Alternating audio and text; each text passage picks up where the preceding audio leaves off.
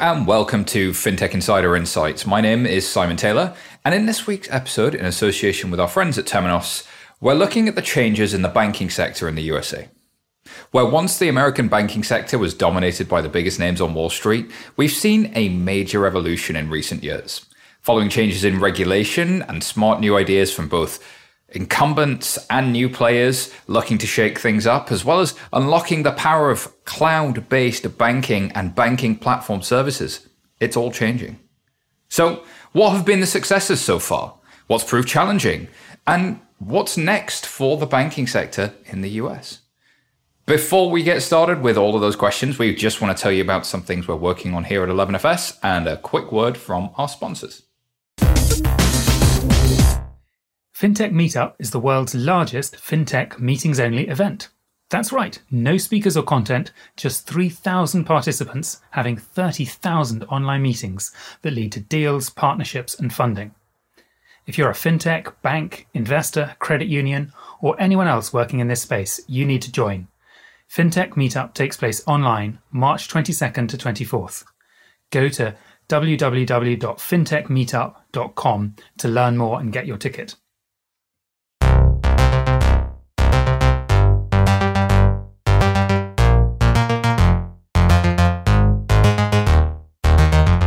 Thank you so much to our sponsors. Let's go ahead and get started. As always, thankfully, I'm not alone. Uh, we brought friends, we brought backup, and I'm joined by a panel of, oh my goodness, experts on the US market um, who are going to delve into this subject with me. Uh, making a FinTech Insider debut, we have Mr. Dan Henry, who's the CEO over at Green Dot. Dan, uh, welcome to the show. Can you give us a little background on Green Dot? Yeah, thanks, Simon. Great to be here. Um, yes, I'm CEO of Green Dot. Green Dot is probably um, really one of the true pioneer fintechs in the U.S. We've been around 20 plus years. We're actually one of the only few fintechs in the country that actually owns their own bank, and so we serve over 20 million accounts and millions and millions of customers that we serve. So, looking forward to this conversation today. Thank you so much, Dan. Uh, and joining Dan and myself, we have Jacqueline White, who is president of Americas over at Temenos. Thank you so much for joining us, Jacqueline. How are you doing? Doing great. Glad to be here, Simon. Thank you. No worries. Um, can you remind everybody who Temenos is and, and uh, what you do there? Absolutely. So I'm president of the Americas, which is Canada, U.S., Mexico, and Latin America. Temenos, we we um, have over 20 years of deep banking experience. We provide the world's best digital front end as well as core back end banking software. Uh, for over 3,000 customers globally. And here in the Americas, we have over, over 1,300 customers, one of which is Green Dot, which we're thrilled to be here with Dan today. Excited to be with all of you, and we're not alone as well. Uh, if that wasn't enough, we've got one more incredible guest with us. Uh, we've got Vlad. Um, I don't know how to say your last name, Vlad, the CEO of Mbanq. Um, would you like to introduce yourself and Mbanq, please? Uh, sure, Vlad Lounegov. I'm the CEO and founder of Mbanq. Uh, we started off as a technology company uh, about uh, six or seven years ago, and uh, about uh, four years ago, we transitioned to being a banking as a service provider. Uh, and about 18 months ago, two years ago, we, we, we introduced credit union as a service. we are proud to be partnering with Temenos.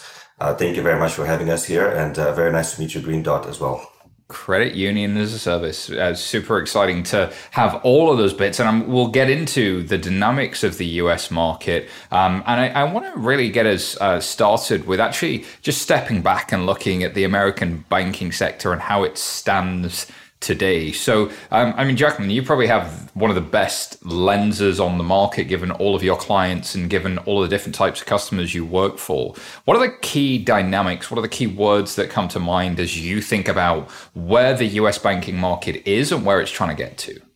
Excellent uh, question. I ask myself that every morning, right? Uh, things are moving quickly. And really, the way I would describe it is that it's rapid acceleration combined with transformation.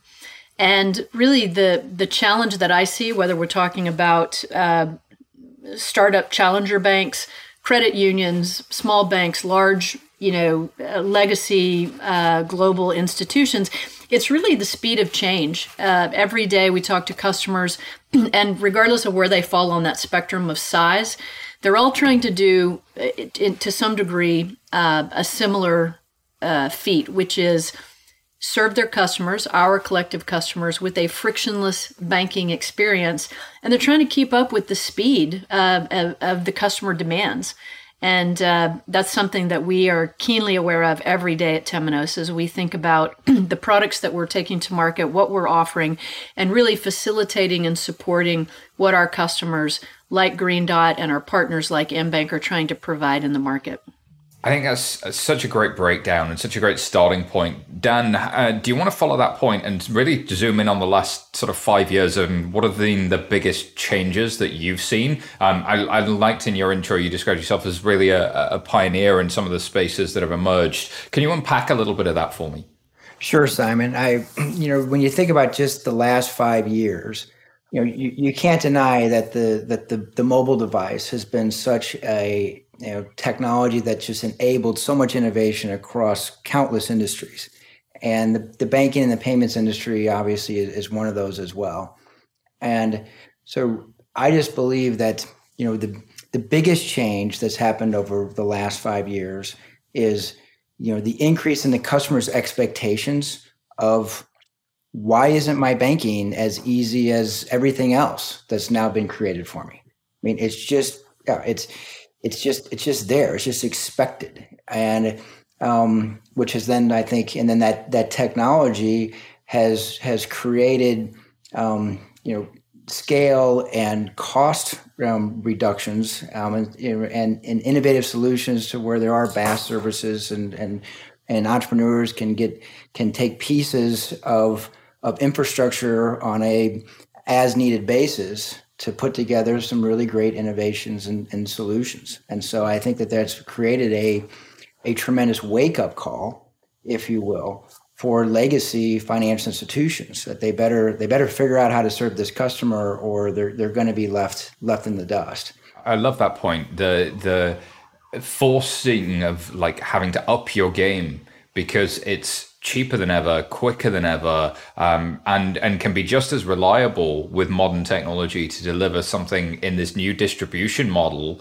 Uh, so therefore, there's there's new competitors that maybe weren't there, or at least weren't as big five years ago. Dan, right? Well, you just the you know the cost, you know the the barriers to entry have have have fallen away, and and what when you talk about just innovation and accessibility in the financial um, space. So it used to be that in order to you know offer a fintech or payment solution, the amount of upfront capital investment required was gargantuan. I mean, I've been in the payment space for now I gotta say 30 years. My first business was was um, rolling out ATMs across Central and Eastern Europe, and at that time to do that, you needed satellite communications for every ATM. A machine was twenty seven thousand dollars. We had to buy our own software. We had to create our own data center. I mean, it was a huge upfront investment. Because today, all of those items, you know, can be can you know, can be offered to you as a variable cost as an entrepreneur. And then what you focus your energy on is creative ideas, solving a customer pain point, marketing to that consumer, and and innovating. And it's super super exciting. And when you think about Green Dot, as I mentioned, we've you know been a fintech for 20 years. And the collection of assets that we have is unmatched by any other fintech in the market. I think that's hugely exciting that we're now in a position where technology allows us to uh, focus more on the customer, um, especially as an entrepreneur and as a builder. We're not worried about um, how's this technology going to work, um, and you know I have to kill it, cook it to be able to eat it, you know, to, to distribute it. It's, it's kind of like actually a lot of that's kind of taken care of. Vlad, I want to bring you in here because you talked about the credit union space in a market where entrepreneurs can build faster, um, but incumbents have decent budgets. Where are the credit unions? Are they sort of stuck in the middle a little bit, or had they been? Um, I would say credit unions are a little bit behind, uh, to be honest. Um, however, COVID has been a wake up call for everyone, including credit unions. I think probably more so for credit unions. Um, I'm a, a, big fan of the credit union movement. I've been following it for some time myself and uh, our team members. We all bank with credit unions. Um, but what we found was that this uh, member centric model that was created in credit union uh, space was always centered around a branch. Now, as we know, branches are, you know, if not, they're not that completely, they're, they're on their way out, to be honest, you know, at least in some places. So credit unions had to wake up. Uh, we found that a number of accounts or new accounts originated uh, with credit unions uh, starting, I guess, uh, March um, last year has dropped significantly. And at the same time, since we also participate in banking as a service world, we see that our banking as a service clients uh, appear to um, accelerate their growth. So, you know, unfortunately, credit unions were left behind, but I can tell you with technology and uh, in a similar manner with access, uh, you know, to technology basically as a service, um, um, I think they will be able to catch up and I think it comes back to that, like they were built around customers originally. That's in their DNA. There's something exciting about that. And what I, I, took from what you said and what Dan said is that the center of gravity has really shifted from the branch to the device and how does that impact all of your manufacture and distribution if the center of gravity is completely changed um, and what's going to be your north star can you uh, jacqueline maybe give me some examples of ways you temenos are working with clients across that spectrum from entrepreneurs to sort of mid-sized up to some of the incumbents to to deal with that center of gravity shift Absolutely. So, you know, as I mentioned earlier, our, our customers range from challenger banks uh, to credit unions, to large banks or, or what we call tier two banks that are that are becoming tier one banks. And what we're really seeing is that what's top of mind for them is really um, moving to the cloud, being able to offer, in many cases, as Dan said, banking as a service, and uh, and then you know all of the inherent security risks around cloud security because so so that's top of mind, and you know it really comes down to regulation, compliance, and combined with being able to give that speed to market, value to market to the customer. You know, there's there's really no average uh, U.S. or North American banking customer anymore. They all expect a personalized experience. So, you know, we're seeing the decline of branches, right? Uh, banking is, I always say, it's no longer a place you go and a thing you do, but it's it's it's you know it's a service on your on your digital device, whether that's your computer, your iPad, your your phone. And so the challenge across that spectrum of all financial uh, institutions is how do we take, you know, the pandemic has uh, accelerated this need for remote yet personalized uh, digital access and digital banking. How do we make that frictionless? How do we offer that to our customers in a way that uh, feels personal, even though it's remote, it's not in person, it's not at a branch? And that's really you know what we spend what i spend a lot of my day talking to customers like dan ceos of of um, you know very innovative uh, organizations, that's really the challenge. How do we find the right technology that is turnkey ready and operational, ready to facilitate uh, their mission and uh, objective of serving those customers in a very frictionless, efficient, fast, effective way? And I think on that, Jacqueline, you asked some great questions that I think every executive is is thinking about and noodling on. Dan, you guys launched your own digital bank. Um, how did you think about those questions and actually building that and getting it to market? Given some of the questions Jacqueline just asked around frictionless, around all of those pieces about how they differentiate and stand out. Yeah, I think you know the the term of of frictionless and just embedded and ease of use. I mean, that was all core in our design of the GO2bank product that we've launched. Um, so GO2bank, which we launched, you know, really about almost a year ago today, um, we believe is you know, is the premier, if not you know, the best productized digital bank um, in the country right now. And outsider looking in, I don't think I, I think it was kind of like obvious to asking, well, why hasn't Green Dot done this and done so aggressively? And so I I arrived here in the scene about two years ago and thought the same thing. I mean, we own a bank and we have the technology platform. Um, as I mentioned, Green Dot 20 years ago started with distributing prepaid cards out of retail, and we still do that, and we're the largest in the country in that. And we distribute our product through 90,000 retail locations. And we are wired into the point of sale systems of those 90,000 retailers. And in those 90,000 locations, the customer can, can deposit cash into their accounts and they can pull cash off of their accounts. So, in essence, you know, we are a real true financial institution, a licensed bank, not just a marketing company that markets themselves as a bank, but we truly are an FDIC insured regulated institution Okay? We have been here 20 years. We have served 30 million customers over the years. Okay? We have great technical experience and expertise. We're going to be improving on that dramatically with, with the Temenos implementation. And we have 90,000 locations. Okay? We have more retail locations than all the bank branches in America combined. But we don't pay for those locations. So our cost structure is so low. So I'm so so excited about you know what GO2bank is is going to be able to build and grow into over the coming years. And, and, I think that's one example of people being able to play to their strengths and solve for customers um, from a different position um, uh, with, with, all of the uh, the assets and the parts they have. I'm interested, Vlad, in in what the assets and strengths are of a uh, of some of the credit unions, especially in this post-pandemic world. I'm I'm really interested in like how who reacted well and what did they do. Get, I don't know if you have any specific examples you can share, but like what did a good reaction look like and what have you seen? So um, I, I, think that there are uh, several buckets of credit unions. So the smarter ones behave like a fintech, and there are some like that. So they embrace technology. They realize that um, it's it, it's not just about the branch. You know, uh, about two years ago there was an idea of smart branches. I mean, even that is dead now, right? So, uh, so they, they understood that everything needs to be delivered through a mobile device. So basically, it's it's right here, like what uh, Jacqueline and then uh, said. Uh, so that's one bucket. So they've they've done you know pretty well. The the second bucket is the is those who are always hoping that the pandemic is going to end, end and everything will come back to normal. So those ones are in a very precarious position right now because uh, most of them have not seen any growth in their membership. And quite the opposite. We've just seen that uh, we have 11 credit union clients. We see that uh, actually the member base has been dropping. Um, in as much as we, we, hate to see that happen, we also see quite the reverse trend in banking as a service. You know, so so fintechs and non-bank financial institutions are encroaching on that space also.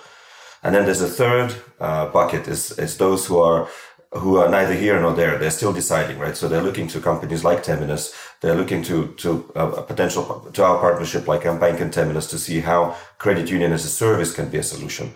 Because on the one hand, they cannot really afford a full implementation. They might not be able to afford the technology that um, uh, will rip, rip, and replace their existing core. Uh, that's always treated like a heart surgery. So nobody really wants to go for that.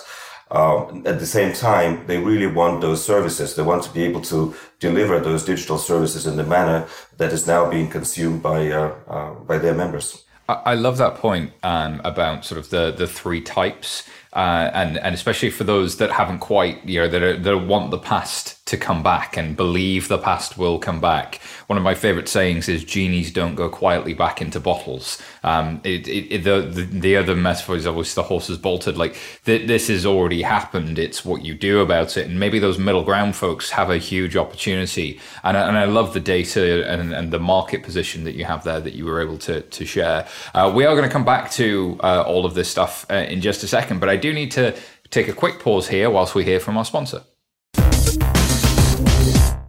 If you've been in payments for any length of time, you've seen the number of payment solutions explode. That's great for consumers, but incredibly complex for merchants and developers. That's where Primer comes in. Primer is the world's first automation platform for payments. With Primer, merchants and developers have all the underlying infrastructure and Lego blocks they need to build the best buying experiences for their customers. Learn more and book a demo at primer.io. Welcome back to FinTech Insider Insights, looking at the US banking sector.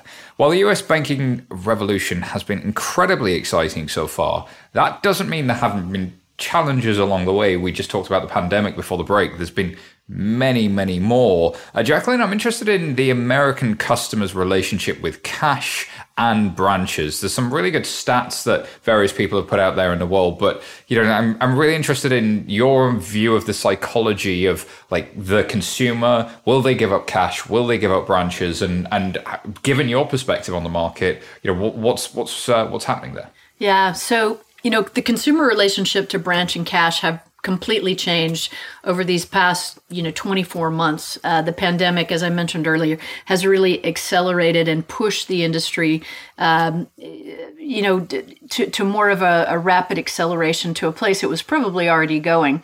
So we had a recent study with the economist and, and we found that 70% of banking executives in north america agree that traditional uh, branch-based banking model is going to be dead by 2025 which is shocking right? 2025 doesn't sound that far away. And you know so so we're talking about really tectonic plates shifting here of what really used to be banks right? You went into your local bank you knew you were known you knew you knew the folks that were were helping you. Um, but but really we're we're in this ex- acceleration away from that. Um, we also found that about 78% of banking executives in North America agree that cash will represent less than 5%. You know, cash is going away. I don't know about all of you, but I find myself, I rarely have cash, right? Everything is tap to pay, Apple Pay, um, it's all digital wallet. And, uh, you know, I, I think we're good representations of, of really what what is happening out in the market. So so branches are the, the importance of branches, I think, are diminishing. I think when somebody actually suits up and walks into a branch, it's for a more complicated uh, financial transaction to find out about a mortgage or some kind of more complex loan.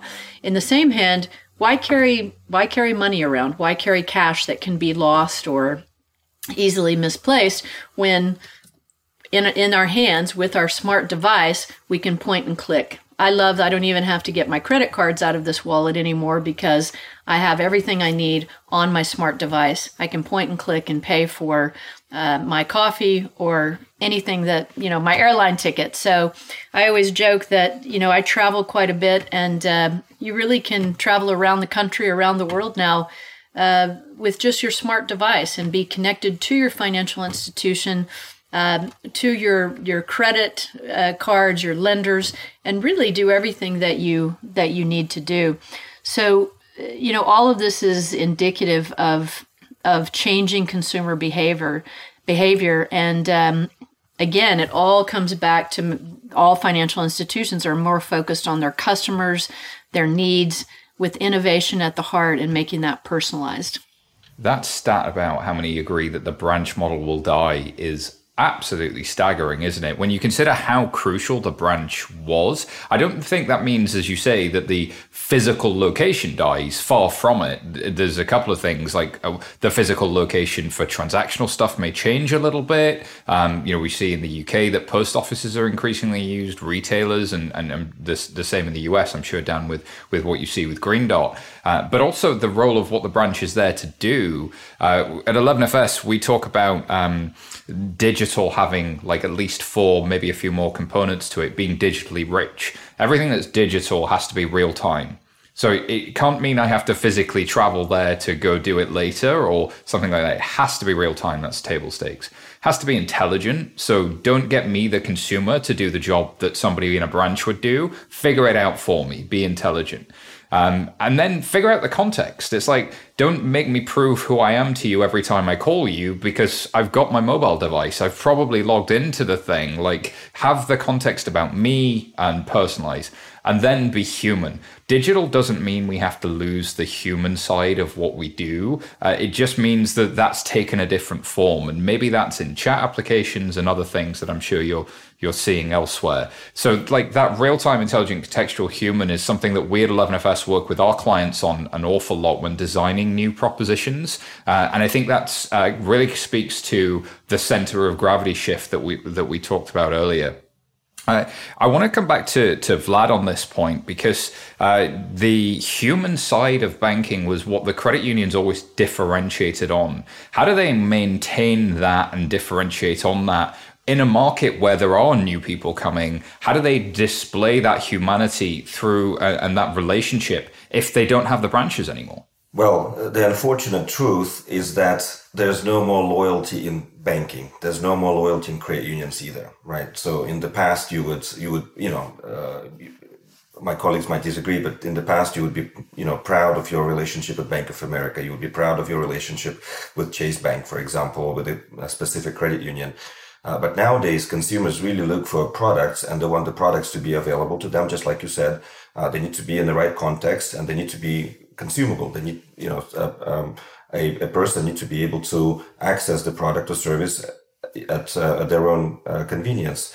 Um, not only that, uh, terms are now very important, meaning that if you get a cheaper loan elsewhere, if you get, if another bank gives you a better mortgage, you will happily switch in the past, just opening a, a, mortgage, you would need to walk into a branch, talk to a banker, and so on. Right, right now, um, you can shop online for better rates. In fact, uh, a lot of mortgages are originated through uh, comparison engines, for example. So comparison e- engines they eliminate um, this relationship that you would in the past, or loyalty that you would in the past have with the bank. So, um, so long story short, I think uh, I think that uh, the only way to maintain this personal touch for credit unions uh, is to be on par with uh, with other financial institutions, with with bigger banks, to deliver products and services in a contextual manner through a mobile device in a manner that's expected uh, by the end consumer. I think that uh, go to where the customer is and go to where their demand is was something that you done. You said kind of uh, at the beginning as well, and I think something that we we've all kind of touched on. Dan, I'm interested in your perspective as well on um, banking as a service. We've we've sort of thrown that word around a little bit um, in in the in, in the kind of earlier parts of the topic. Um, you know, banking as a service is one of these key business models enabled by cloud, by APIs, by all of this new technology. How's that evolving in the US market? Because I do think there are like lots of ships lost in the fog on that one. It's it's a term that gets thrown around. How do you think about it? Yeah, I I think you said it well. I mean, it's we've we've thrown this term around, and I would say that if if you asked each of us on this call to, to write the definition of banking of a service, they would probably all you'd get three different definitions. And I think it's it's just one of those, you know, I mean, there there's it's just one of those terms that I think kind of encompasses you know so many things, and it means different things to different organizations. And what I can say from Green Dot's perspective, okay, what what our banking as a service means. Um, and we've shifted on this because prior to my arrival, um, you know, Green Dot took the approach. Well, we have a bank. Let's create some APIs, and we'll let any Joe FinTech write to those APIs. And um, I think that that is a BaaS model that a lot of banks follow, and I think that that's you know a good model, especially for a lot of small community banks to where they're looking for growth. Well, here's a great way for some small community banks to to leverage the value of their charter and you know utilize you know and cheap investment capital that other fintechs have acquired to be able to increase the deposits or, fee income of that that institution. Okay?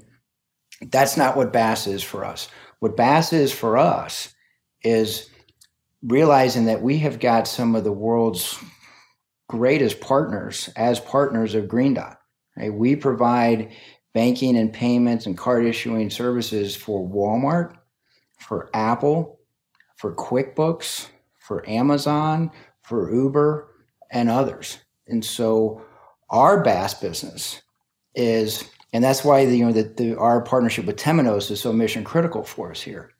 Is um, as I mentioned earlier, we, you know, we have 20 million active accounts right now that we service. Okay, and those accounts range from demand deposit accounts, where it's a primary bank account for a consumer, to not much more than just a stored value account, be it a prepaid card or you know a payments account embedded in one of our partners' apps.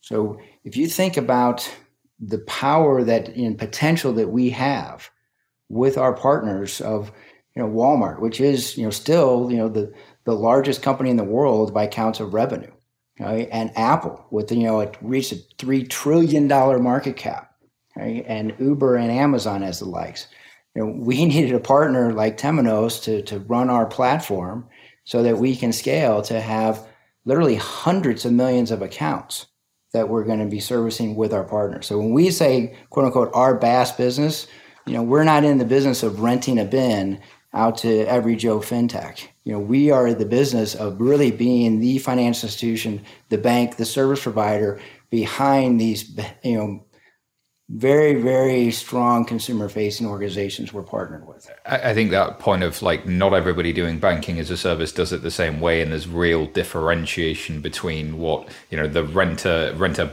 bin, as you say, a, a, bank identification number and do debit cards and acquire that.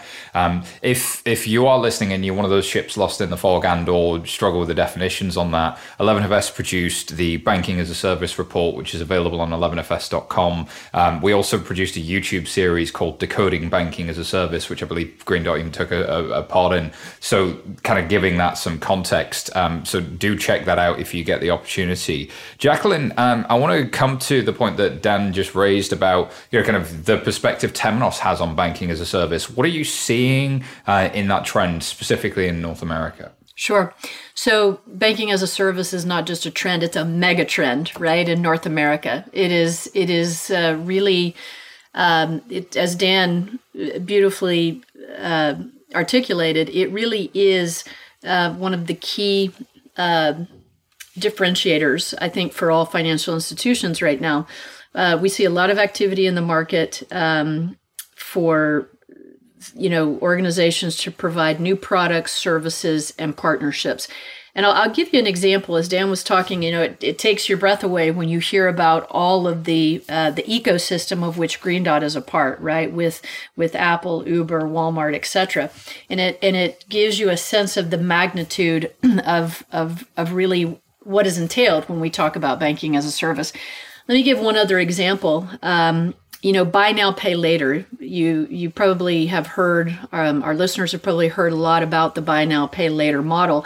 It makes me smile because it's really something very old that's being resurrected and and uh, is new again, right? I think a lot of us grew up seeing our grandparents do layaway, and you know, you'd go and you would pay a little bit every week or every month until you could afford whatever it is you were buying. Now it's all about this you know credit at the point of purchase. And i remember when i started seeing this earlier in the year right uh, you're being advertised to on a social media platform instagram for example. They know your demographic your age your taste and suddenly it's it's almost frightening right? You can wake up in the middle of the night uh, be scrolling to get back to sleep. You see something you like and with one click you have been extended credit. You have purchase something with one click and it's on its way uh, to your home or to your delivery location before you even go back to sleep right? So this buy now pay later is a is an excellent example of banking as a service. I'll i'll let i'll give again just one more example of this. Specific to temenos we worked with paypal to launch their buy now pay later offering and uh, in the cloud, no less. And PayPal Sell, the customer experience has, you know, again, as I mentioned, become the differentiator in banking. So they wanted, PayPal wanted to use technology to create a faster, easier, more seamless way for consumers to access credit. So they, they we worked on their buy now, pay later proposition. And it's been a huge success with almost 20 million loan applications in the first nine months. And in fact, uh, PayPal's CEO Dan Schulman described it as the fastest start to any product they've ever launched. And, you know, we at Temenos are thrilled to be the technology, the infrastructure, the platform that is uh, providing all that and allowing PayPal to turn around and offer that exciting innovation and solution to their our joint customers.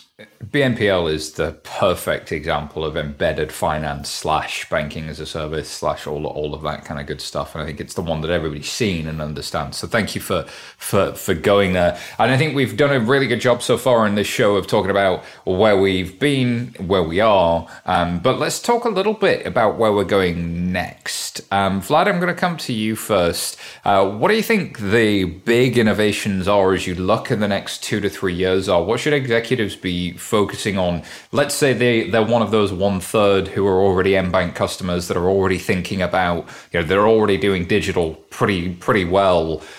What's on the horizon? What do you, where do you need to be investing? Where do you need to be focusing? What are the trends going to be? Sure. I think one thing that uh, we've seen uh, quite a significant um, uh, impact on the market uh, is crypto um, and the basically the business models uh, and use cases that we didn't even think about in the past. Uh, since the regulator became more amenable to uh, to distributed finance, um, just basically being more open towards blockchain, Uh, we see credit unions uh, also responding to that. Everybody's at the minimum asking a question. So I think that what's going to happen in the future is that um, us as technology providers, um, in, with our partnership with Temenos, we need to enable those new business models. We need to enable the uh, the use cases which probably did not exist one or two years ago. Uh, and we need to bring this to a wider audience, you know, not just uh, uh, incumbent or existing financial institutions, but also challenger banks, but also non-bank financial institutions, fintechs, uh, and of course, credit unions alike. Well, indeed. And if you are a, a credit union or even a, just a, a, smaller bank in the US, go look at the case study of Silvergate Bank, who have built their platform and, and story really around serving for the, the crypto market. Um, and, and there are many other good examples like it that are, that are doing a really good job of serving that sector. So the role you play as a bank might not always be um, directly distributing crypto to your consumers, but helping enable the, your commercial customers who, who want to do, do the, do that kind of thing. And, and I think if you are interested in this subject, um, we have a whole sister podcast, Blockchain Insider, so do check that out. Um, I'm going to come to Jacqueline because uh, the point there about trends, one that's sort of been around for a while, but doesn't seem to have really had its moment, or at least even it may have a ton of room to run, is cloud based banking and everything to do with cloud. So, what have you seen so far? What is adoption looking like, and, and what do you think that's going to look like? So, as I mentioned right out of uh, right at the beginning of our conversation, it's um, you know it's all about this rapid adoption of the cloud, right? And again, I think the p- pandemic has has accelerated uh, a direction and a movement toward uh, cloud-based banking that was already in motion, but but it certainly accelerated. But there's still so much opportunity in the U.S. enabled by cloud banking. So it it enables new entrants uh, into the market because it lowers the barrier of entry. It creates new business models and partnerships like like banking as a service and BNPL, which we just talked about. But you know there are still new opportunities and partnerships to be explored, and new ecosystems and players to be defined. And I really think that as long as customer needs continue evolving, and we can be certain that they will, um, you know, industries are going to be innovating and demanding you know financial services keep up. So i don't think we're i don't think we're going to see any any kind of diminishing uh, you know volume of of of the need for banking to continue innovating um, and getting stronger and and bigger and more bo- robust on the cloud. Um, you know cloud banking is a is a particular game changer because it reduces the the cost of business. Um, and it lowers the cost of creating meaningful financial products for organizations like like Green Dot. Um, we, uh, you know, I'll, I'll, finish and I'll just give you one quick example. So, uh, Varo Bank, they were the first fintech in the U.S. to get a banking license uh, last year, and then in just about 13 months, Varo has doubled its accounts and tripled its revenues. Right.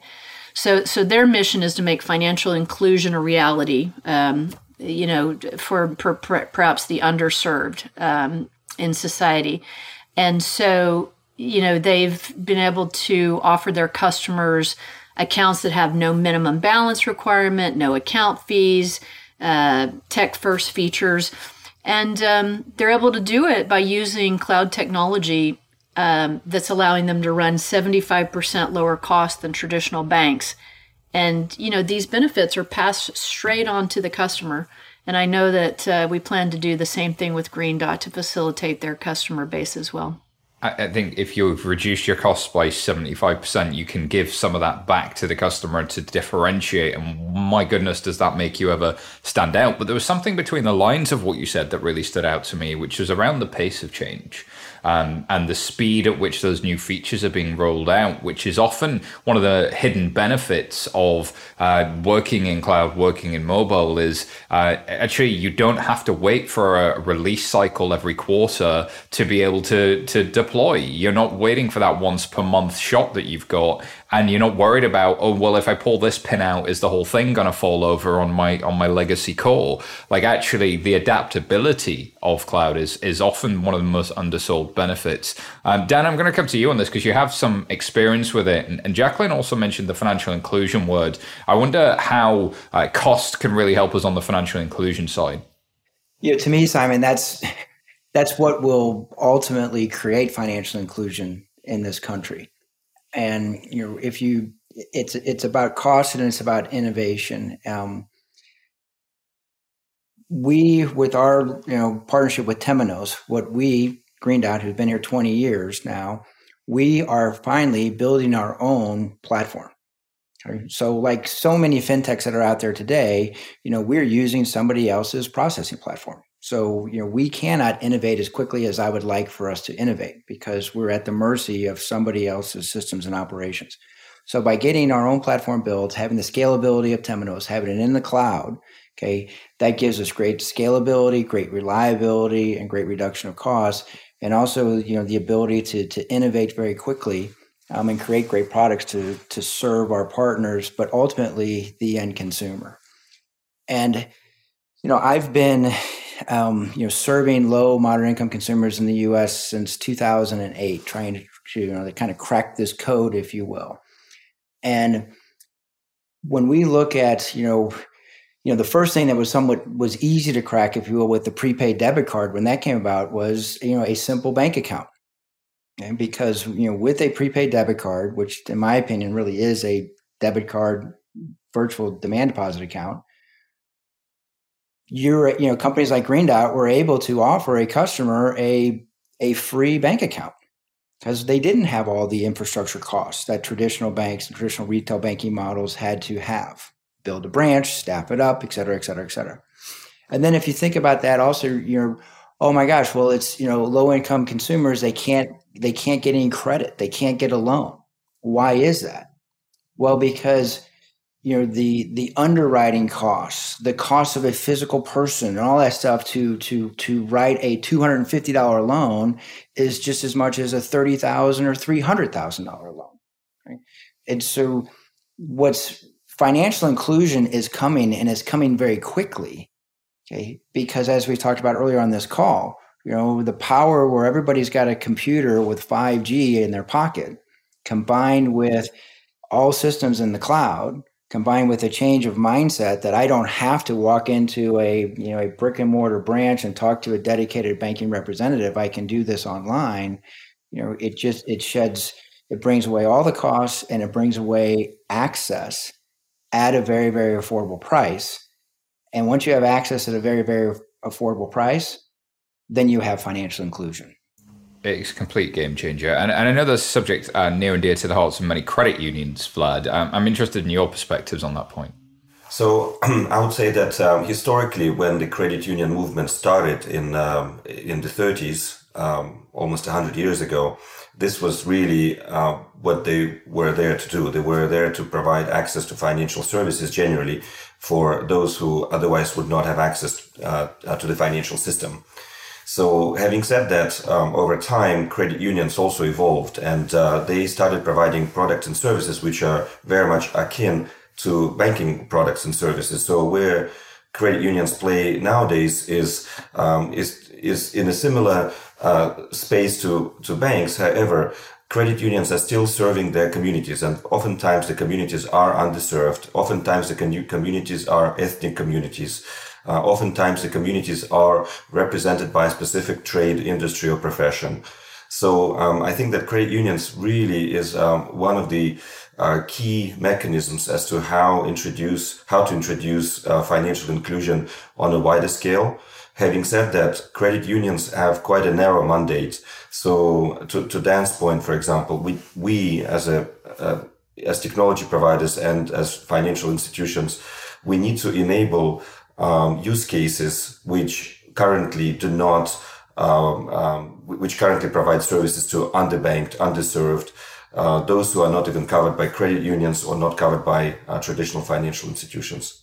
Here, here. Let's hope we do see a lot more of that. It's uh, it's not just tech for tech's sake, um, and we've actually seen some really interesting businesses emerge in the digital only space that that serve uh, for that that are built on banking as a service providers. As I think about uh, Daylight for the LGTB community, as I think about uh, Cheddar that's really looking at the Asian American experience, as I think about uh, Greenwood Bank and and all of the organizations out there that are going after the underserved nation, as you say, often the uh, under included excluded and they overcharged because they didn't fit inside a credit model uh, or the cost to serve was, was way too high. So long may we see that continue. Uh, all right, we are almost out of time, and I can't believe that's happened so quickly. This has flown by. Uh, so I'm going to ask each of you very, very quickly um, what advice you would give to a startup founder who wants to build in fintech in the US over the next year? Um, Dan, I'm going to come to you first on this one. What what's the like soundbite of advice you give to every fintech founder? Mine would be grab as much investment capital as you can right now because these valuations and this froth is not going to last forever. So grab it now while you can get it and be very respectful with that capital and just know that you know it may be all you get. Yeah. Interesting time in the cycle as interest rates come back. Jacqueline, what are your thoughts? What would you what would you advise? Sure. Um, I have to give the advice I give myself every day, which is you have to think about customer first and uh, your proposition to the market. What is going to differentiate you, your organization, and your offering from the array of, of other um, organizations and offerings that are out there? And how is it going to serve our combined collective customer? It's got to be customer first you have to secondly think about your technology and choose it wisely. You got to think cloud first because that's the direction that we're going. That is the future. That's that's where you're going to be is in the cloud. So think about your technology wisely. Think cloud first.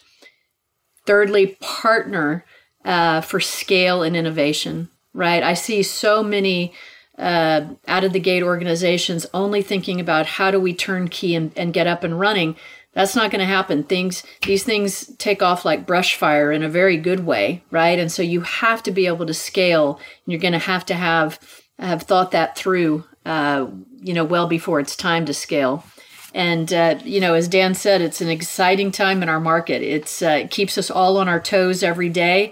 Uh, there is enormous potential uh, an opportunity out there. And again, it's all about choosing the right partners to go to market with, having the right technology, the right enablers uh, that are that are truly customer uh, focused and customer first. Here, here, uh, Vlad, your thoughts for founders getting started. Well, it's hard to top that. Um, I would just focus on one thing uh, partnerships. Um, I would say uh, for any young company to embrace partnership is key. Our partnership with Temenos has been life changing in many ways. Um, I would say that there are a lot of best of breed innovators who will do little things that you might also be able to do, but they will do it better. So let's partner with them too. Let's bring uh, as many of those best of breed innovators together uh, and let's deliver our value proposition as a joint value proposition with them. There's so much to know about the market and so many things to discover. Wow. I can't believe that wraps us already. Thank you so much, everybody, for joining me. Uh, where can people find out a little bit more about you and your company? I'm going to start with Dan. Oh, you can find us out there. Go to our website, go to social media. We're out there.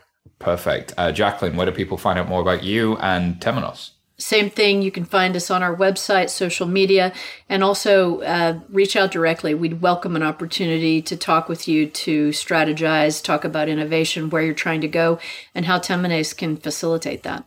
Brilliant. And Vlad? Uh, same mbanq.com, mbanq.com, and uh, my email is ceo at mbanq.com.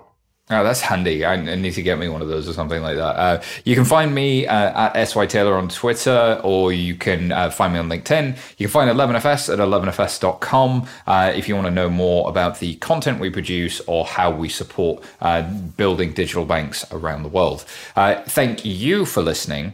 If you like what you heard, remember to subscribe to the podcast and don't forget to leave us a review. It helps us to make the show better and it helps others find the show too. So go ahead and leave us that review. And as always, if you want to join the conversation, you can find us on social media. Just search for 11FS or FinTech Insider. And if you want to get to the production team directly, email podcasts at 11fs.com. Thank you so, so much and goodbye for now.